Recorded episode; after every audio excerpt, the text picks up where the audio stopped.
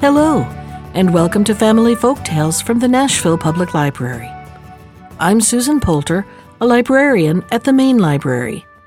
Today's story is Two in a Sack, a Russian story found in Andrew Lang's Violet Fairy book. What a life a poor man led with his wife, to be sure! Not a day passed without her scolding him and calling him names, and indeed sometimes she would take the broom from behind the stove and beat him with it.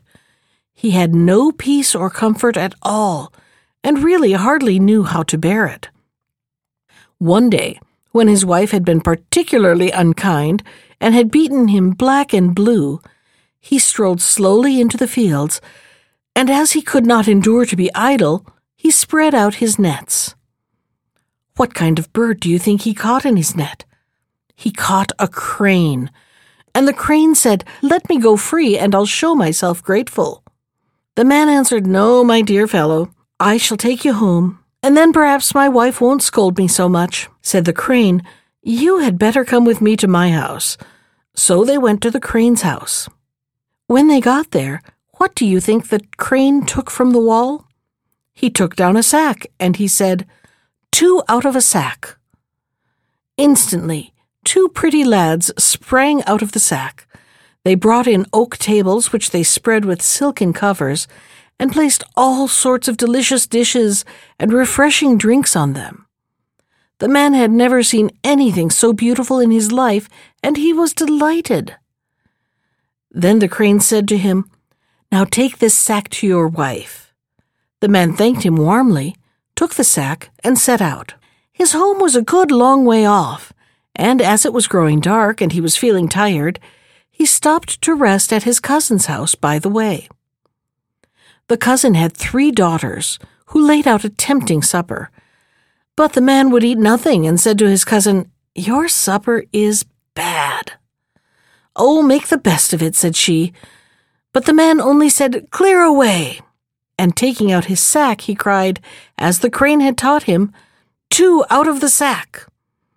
And out came the two pretty boys, who quickly brought in the oak tables, spread the silken covers, and laid out all sorts of delicious dishes and refreshing drinks. Never in their lives had the cousin and her daughters seen such a supper, and they were delighted and astonished at it. But the cousin quietly made up her mind to steal the sack. So she called to her daughters, Go quickly and heat the bathroom. I am sure our dear guest would like to have a bath before he goes to bed. When the man was safe in the bathroom, she told her daughters to make a sack exactly like his as quickly as possible. Then she changed the two sacks and hid the man's sack away.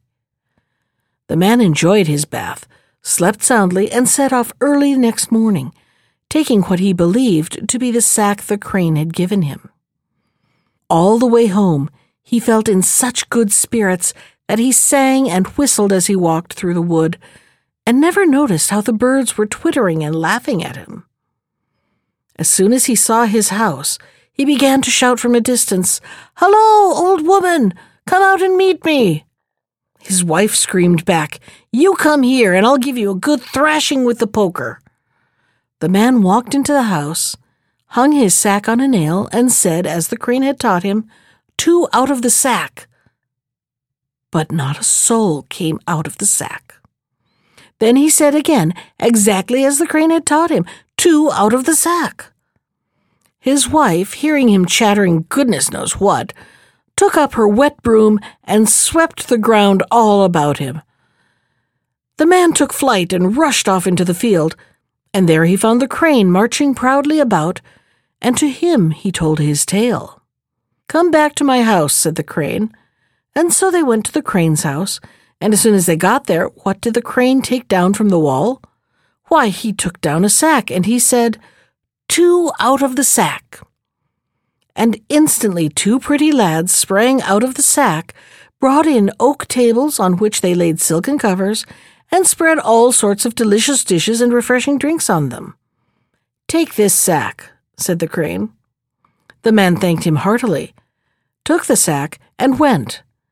He had a long way to walk, And as he presently got hungry, he said to the sack, as the crane had taught him, Two out of the sack. And instantly two rough men with thick sticks crept out of the bag and began to beat him well, crying as they did so, Don't boast to your cousins of what you have got, or you'll find you will catch it uncommonly hot. And they beat on till the man panted out, Two into the sack. The words were hardly out of his mouth when the two crept back into the sack. Then the man shouldered the sack and went off straight to his cousin's house. He hung the sack up on a nail and said, Please have the bathroom heated, cousin. The cousin heated the bathroom, and the man went into it, but he neither washed nor scrubbed himself. He just sat there and waited. Meantime, his cousin felt hungry, so she called her daughters and all four sat down to table. Then the mother said, Two out of the sack. Instantly, two rough men crept out of the sack and began to beat the cousin as they cried, Greedy pack, thievish pack, give the peasant back his sack. And as they went on beating till the woman called to her eldest daughter, Go and fetch your cousin from the bathroom. Tell him these two ruffians are beating me black and blue. I've not finished scrubbing myself yet, said the peasant. And the two ruffians kept on beating as they sang, Greedy pack, thievish pack, give the peasant back his sack.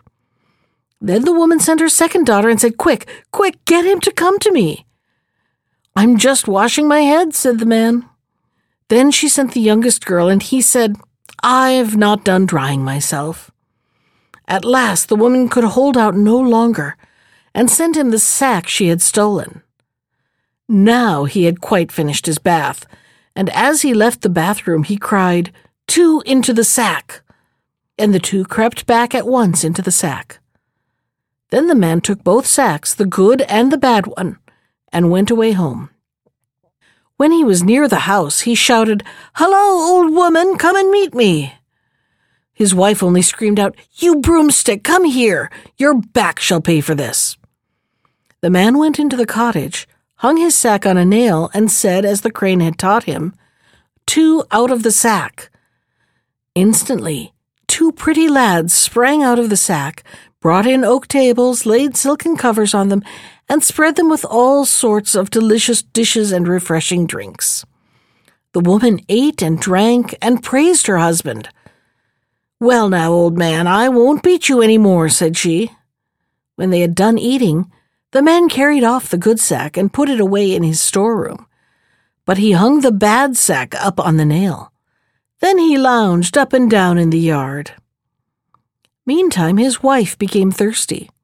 She looked with longing eyes at the sack, and at last she said, as her husband had done, Two out of the sack.